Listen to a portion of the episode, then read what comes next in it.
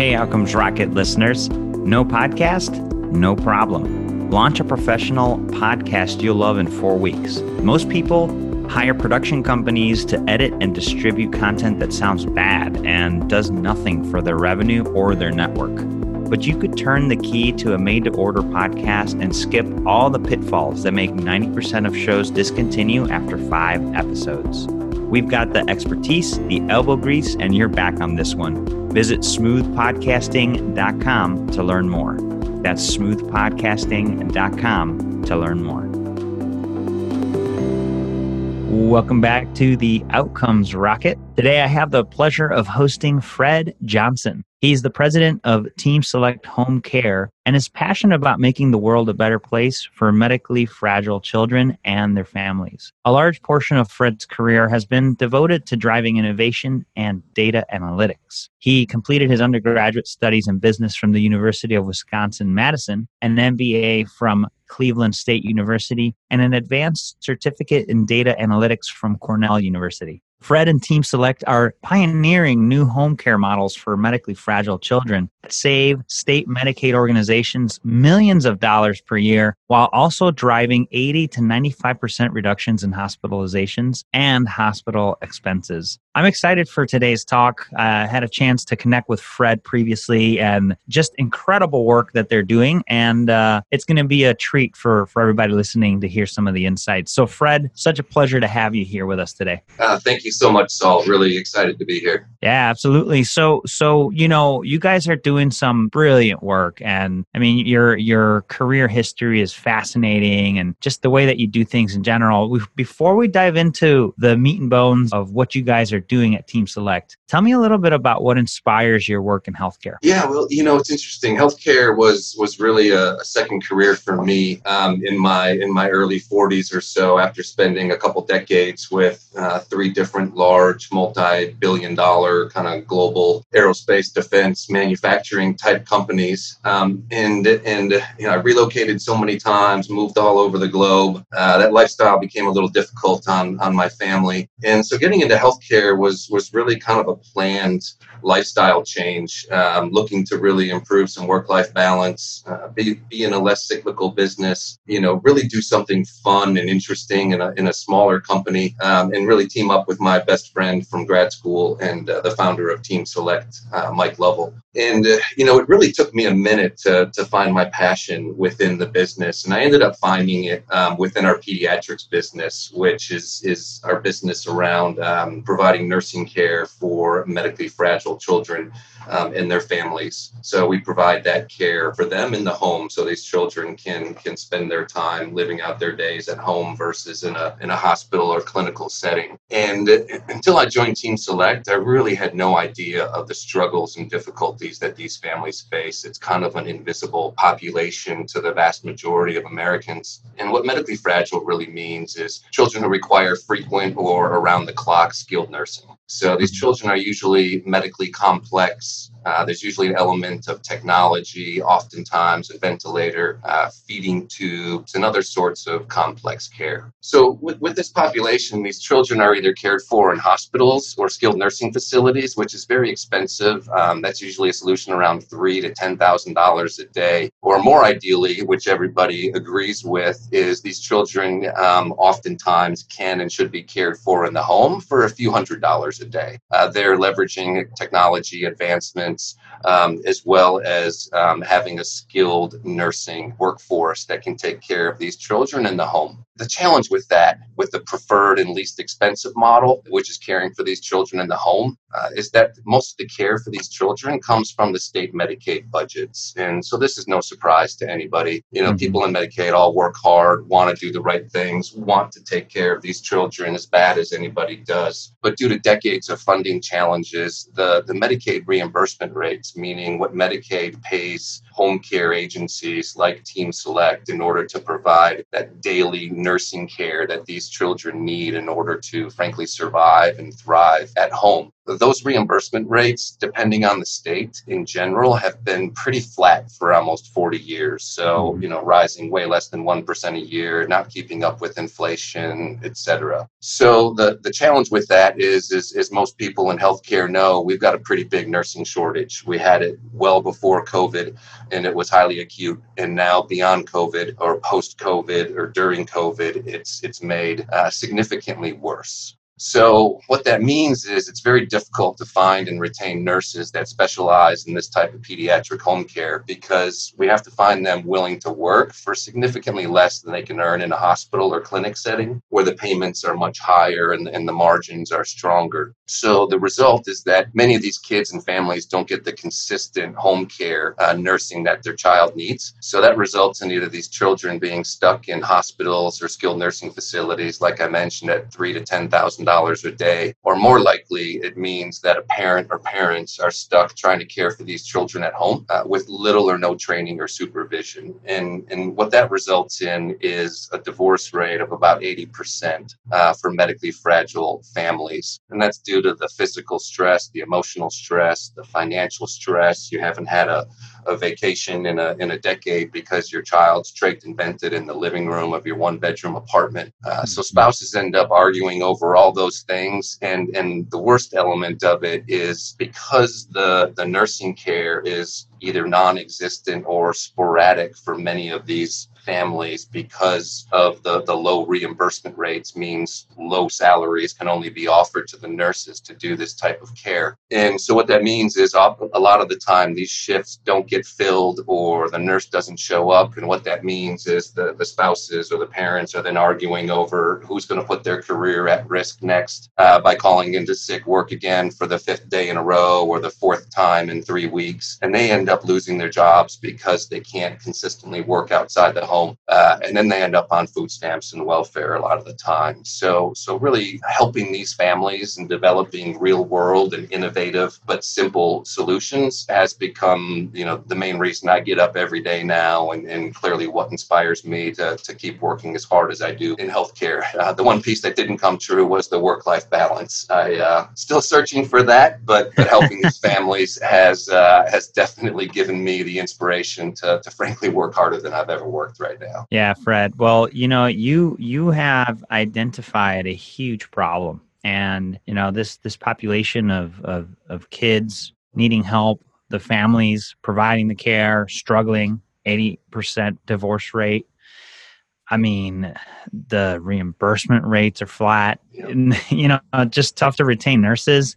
Talk to us about what you guys are doing to solve for this mismatch and, and resources of time and, and demand and care that these kids are, are needing? Yeah, you know, I spent 20 some years of my professional career telling every employee I ever managed that there's no such thing as a silver bullet solution in, mm-hmm. in healthcare, business, or life. But in this case, this is about as close as it gets. Um, so there's actually a program that we, there's no need to reinvent the wheel here, thankfully. Um, Colorado implemented a, a very special program about 20 years ago aimed at this exact problem. And um, it, it's, it's called different things. In Colorado, you, you hear sometimes the parent CNA program. We call it the family CNA program. Others call it the related caregiver program. But really, um, what we learned about these children and what Colorado learned is that it's, it's not the level of care that uh, drives the cost down of these kids and improves the outcome. So what it means is it doesn't necessarily matter whether you send an RN or an LPN uh, registered nurse or a licensed practical nurse,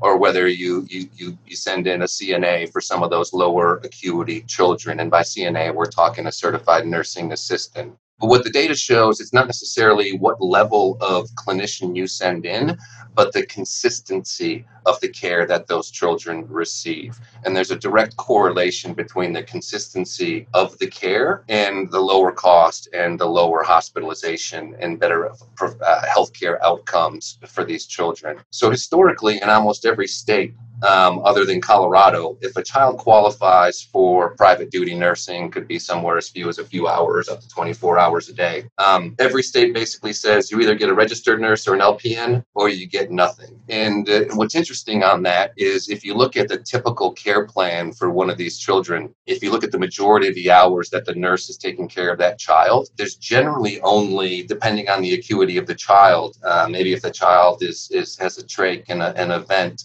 um, that trach needs to be changed each day and, and, and some suctioning performed, which is definitely a task you want done by an RN or an LPN. And but the rest of the tasks generally are lower acuity. Um, in some in some cases, you know, very lightly skilled type of care like bowel care, G tube feedings, advanced personal care, bathing, assistance with activities of daily living. And so what Colorado did is what most healthcare providers do in, in most clinical settings, which is to match the level of care with the appropriate level and cost of a clinician. And so what Colorado basically does, what, what Team Select does, and, and you know, a lot of competitors in Colorado do the same, is we take that child and that plan of care and we evaluate it and, and we look and we see and what we find is that oftentimes we're able to free up valuable nurses, which are the most precious commodity in all of healthcare right now uh, because of the, the, the lack of supply and, and over demand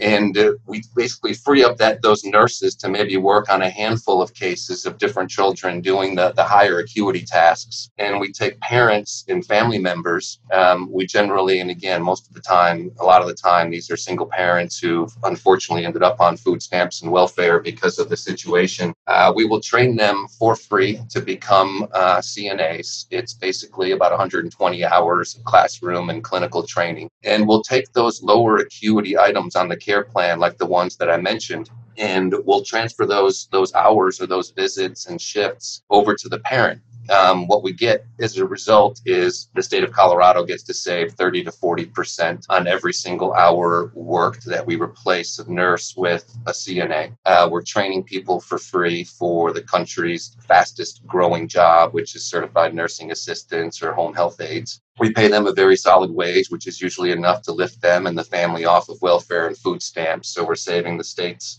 a lot of money there as well. Uh, if we, if they work more than 30 hours a week, we give them and their entire family a full benefits package, the same benefits package that I'm on, um, a full 401k, etc. So really, uh, what we're doing is really just matching the the level of care with the appropriate level of clinician, and then freeing those nurses up to work more at the higher end of their their license and promote them and move them into more supervisory roles. So at the end of the day, the states end up saving tons of money. The families end up in a better position, both financially and, and, and their mental health. The child wakes up to a loving, smiling, happy face every day instead of a stranger or no nurse at all. And so it's, it's really hard to find um, you know too many um, or any real challenges with this program and um, and the results really kind of speak for themselves. Well i think it's a, a, phenomenal program. You know what what parent if they're already doing the work and they want to see their child do better wouldn't want to just contribute and get paid for it while they're doing it right? Exactly. Exactly. When we call this program practical innovation it's a mm-hmm. solution that's really been there this whole time uh, but outside of Colorado, it's as if kind of people were not really looking at it from from the right angle, you know. And, and generally speaking, the reality is is that no one takes better care of their child than a parent or a loved one. And so now, you know, with decades of data in Colorado, it really supports the fact that you know the cost is lowest and the patient outcomes are the best when these children get the same consistent care they need every day. They get the bowel care they need daily, so they remain infection free and out of the hospital. Same thing for nutrition and feeding. It's when those things don't happen every day with the traditional private duty nursing model uh, because of the, the reimbursement rate and nursing shortage.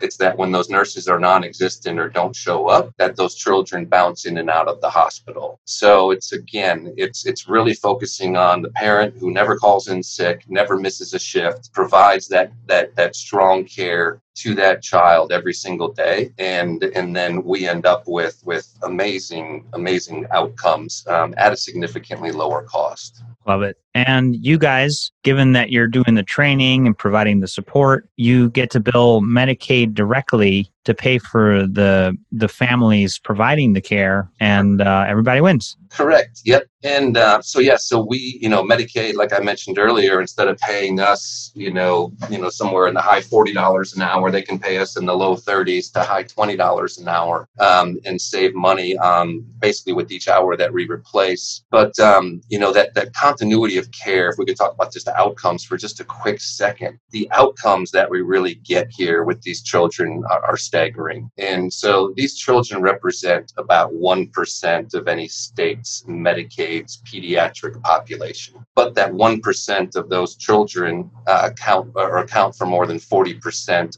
of Medicaid's pediatric costs. So it's a rate of about forty to one compared to a non-medically fragile child. And of that forty percent, only 2% of that is spent on home care, and the other 98% of that cost that's spent on these medically fragile children um, is mostly spent on the hospitalizations. So, mm-hmm. so going back to the claim I made earlier about the cost and the outcomes driven by the continuity of care, not the level of care, mm-hmm. the the national hospitalization average uh, for these children is 18.3 percent. We've treated over a thousand of these children with this model in the past year in Colorado, and in the entire year, only 1.6 percent of our children ended up in the hospital at any point in time. So that's a 91 and a, almost 91 and a half percent reduction in the hospitalizations and when we know that the hospitalizations are the majority of the cost, then the savings here, in addition to the hours worked and training people for free and getting people off of welfare and food stamps and giving them benefit packages, you know, it's, it's, it's my belief that, that, you know, we're saving the state of Colorado and then future states who implement this, you know, either tens of millions or in some cases, maybe hundreds of millions of dollars. And at a time of COVID right now, when states desperately need savings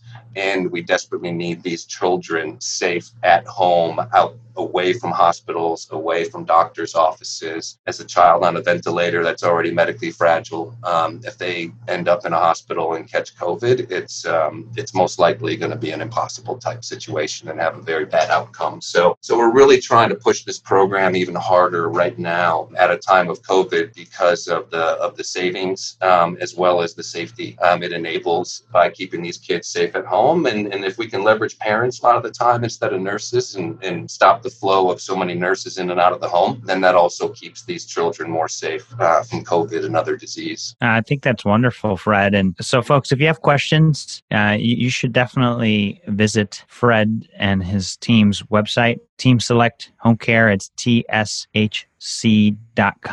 Fred, so you guys are are operating in, in many states now. Yeah. Uh, I guess the states are seeing the benefits outside of Colorado as well. Yeah, so you know this has been uh, about two years of, of myself and the company, uh, Team Select, kind of lobbying in the background for for these families. What we've realized is that it takes it takes an army of people. So you know we've begun to to to really launch more of a of a national public relations kind of campaign, and we're just at the beginning of that. We're we're forming alliances with other home care companies um, and a lot of nonprofit groups uh, what we've been able to accomplish outside of Colorado is um, this program was legislatively approved in, in, in actually our home state, um, mm-hmm. where we're headquartered in, in Arizona. And that was approved uh, legislatively about a year ago. Unfortunately, with COVID and, and Medicaid resources being scarce, uh, we are still working closely with, with Arizona Medicaid to bring this program to market. Our hope is to have that before this calendar year is out. And um, but we definitely could use some some urging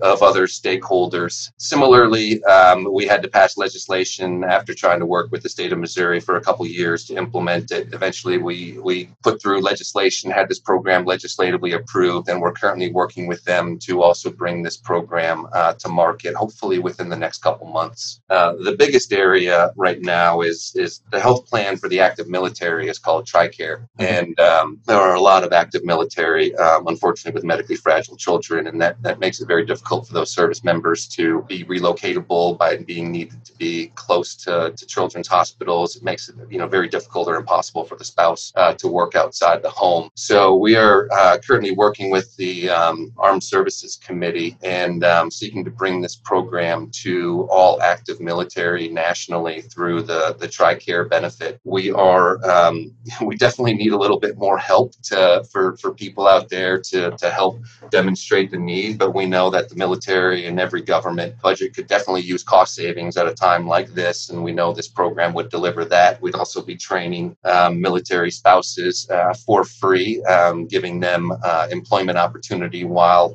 saving you know the, the, the, government quite a bit of money there so we can make military families stronger more relocatable and frankly happier in making sure they get the care that their children need. So we're currently looking to multiple other states. New jersey's a state that we've been trying to work with for a couple years um, to try to get this program through. So you know the good news is is it's happening. Uh, the problem is is it's happening too slow to a lot of the a lot of the red tape which is which is why we're really trying to get the word out now and and and and really get some more followers and people that can kind of join with us on this on this fight. And would you say that's one of the biggest setbacks you guys have had is just the the the adoption has been slow? Yeah, it really is. You know, we've had I think six governors that we've spoken to, Republican and Democrat, and they all love it and, and you know what's not to love? Um, right. the challenge is is that you know they kind of throw it over the wall and say okay go work with my medicaid director and and tell me when it's implemented. And and you know due to the resource constraints budget constraints even though we don't need any budget dollars for this we we only deliver savings. But it's just been hard with different types of regulations and different little rules here and there. And and the red tape has really slowed things down quite a bit. And that's where you know i just kind of had the the internal dialogue with myself and then the team select team that you know we gotta we gotta make this more of a national problem and um, and you know if not us then who and mm-hmm. uh, so the good news is is you know just in the past few weeks when we've really been trying to start to get the word out we're starting to get to generate uh, quite a bit of momentum so my hope is that you know five to 10 years from now, every state will have a program like this. And hopefully Arizona, Missouri, and, and maybe even New Jersey and TRICARE can, um, can really help get this started and a lot of other states begin to follow. Yeah, I love it. Well, it's certainly a phenomenal uh, work that you've dedicated yourself to and the Team Select uh, team has also dedicated themselves to. What would you say you're you're most excited about today? So I think you know quite honestly, this is the first podcast I've ever done, so I'm just excited to uh, to be kicking one off and, and, nice. and, start to move down this down this program. I think the you know the things I'm probably most excited about is is, is probably that that TRICARE opportunity, just for mm-hmm. for a chance to to help uh, that many military families, um, you know, who who've been you know had to deal with this with this difficult burden in in their lives. So you know, I, I think I think the biggest thing is I'm I'm I'm happy that you know, something like COVID, um, which, you know, doesn't have a lot of silver linings, but that, you know, it really took something like this, I think, to to enable a program like this and to get people to start to listen. And um, and I'm just really excited about the level of, of, of interest and support that we're starting to, to kind of receive with um, with competitors putting aside any competitive differences and coming together along with nonprofit groups and families uh, for the best what's in the best interest of these children. So to me, it feels like this is just the beginning, and and I'm I'm excited about where we're going to be a few months from now, and and especially a few years from now. Yeah, that's certainly exciting, and uh, and we're rooting for you guys. Oh, so oh, everybody listening. Oh, really for sure. It. It's, it's a hard one not to get behind. It really is. And, you know, Fred, when you reached out to tell me about this, I just said, wow, yeah, let's do this. so I'm Thank so grateful. So and I'm grateful for the work that you guys are doing because it's an uphill battle, but you know what? You guys are, are getting wins and, and it's exciting. You were going to say something. Thank you, man. Yeah, we're just we're just kind of refusing to give up. So we've been told no, you know, so many times, uh, but we're not going anywhere. And um, and I appreciate you giving that um, website address to tshc.com. At the top of that page, there's a there's a button um, that says Family CNA Program. And so if anybody listens to this and wants to get in touch with us or, or be on our books for to receive more information or anything you can click um, on that Family CNA program button and, and then scroll to the bottom. There's a place to log your information. And pretty soon, um, in the next couple of weeks, we'll have a place for, for families of medically fragile children to put their information in, whether it be in Colorado or Missouri or Arizona, and, um, and seek to uh, see if your children, uh, your child, and um, you or your spouse or other family members qualify uh, to take part of this program going forward. I love it. That's uh, such a great call to action. If you or somebody you know falls into one of those three states and wants to spread the word, now's the time. Just go to the website as we as we shared with you it's tshc and at the top the link is very clear family cna program. Scroll down and you'll see all the all the info and a way to get in touch with the team. So fred i uh, truly appreciate the work you guys are doing the insights that you've shared. Why don't you go ahead and uh, leave us with a closing thought and then we'll uh, we'll say goodbye. Um, you know, I think my closing thought is um, just because you don't you don't see these children every day in these families because most of the time they're they're stuck inside their homes, but they do exist. The problem has never been more acute than it is now. So if you can help in any way, um, frankly, even if you're a if, if you're a competitor of ours, if you exist in a in a state that we're not in yet, please um, go to that website, get in touch with me, Google me on online, Fred Johnson Team Select Fred Johnson Family CNA. Uh, you can find me also out on LinkedIn, and and even if there's you know no business benefit in this for you know for my company, we will be there to to help support anybody that would like to make a run at this and looking to bring this program to to whatever state that they live or operate in. Love it, and uh, so take them up on it, folks. Fred's info will be on the podcast show notes, uh, link to his LinkedIn profile, and any other way that he wants you to connect with him. So make sure you check out the show notes. Uh, just go to the website, outcomesrocket.health, type in team select, and you'll see the, the entire show notes, a transcript, and most importantly, how to get in touch with Fred. Fred, just brilliant, my friend. I uh, really want to just say thank you again for sharing the outstanding work that you guys are up to. Thank you so much, Saul. I know this this this podcast is going to get out there and hit a few people, and and just giving me this opportunity is uh, is bound to help a handful of families and probably a lot more uh, completely change the the trajectory of their lives. So I can't thank you enough. Hey everyone, Saul Marquez here. Have you launched your podcast already and discovered what a pain it could be? To keep up with editing, production, show notes, transcripts, and operations? What if you could turn over the keys to your podcast busy work while you do the fun stuff like expanding your network and taking the industry stage? Let us edit your first episode for free so you can experience the freedom. Visit smoothpodcasting.com to learn more. That's smoothpodcasting.com to learn more.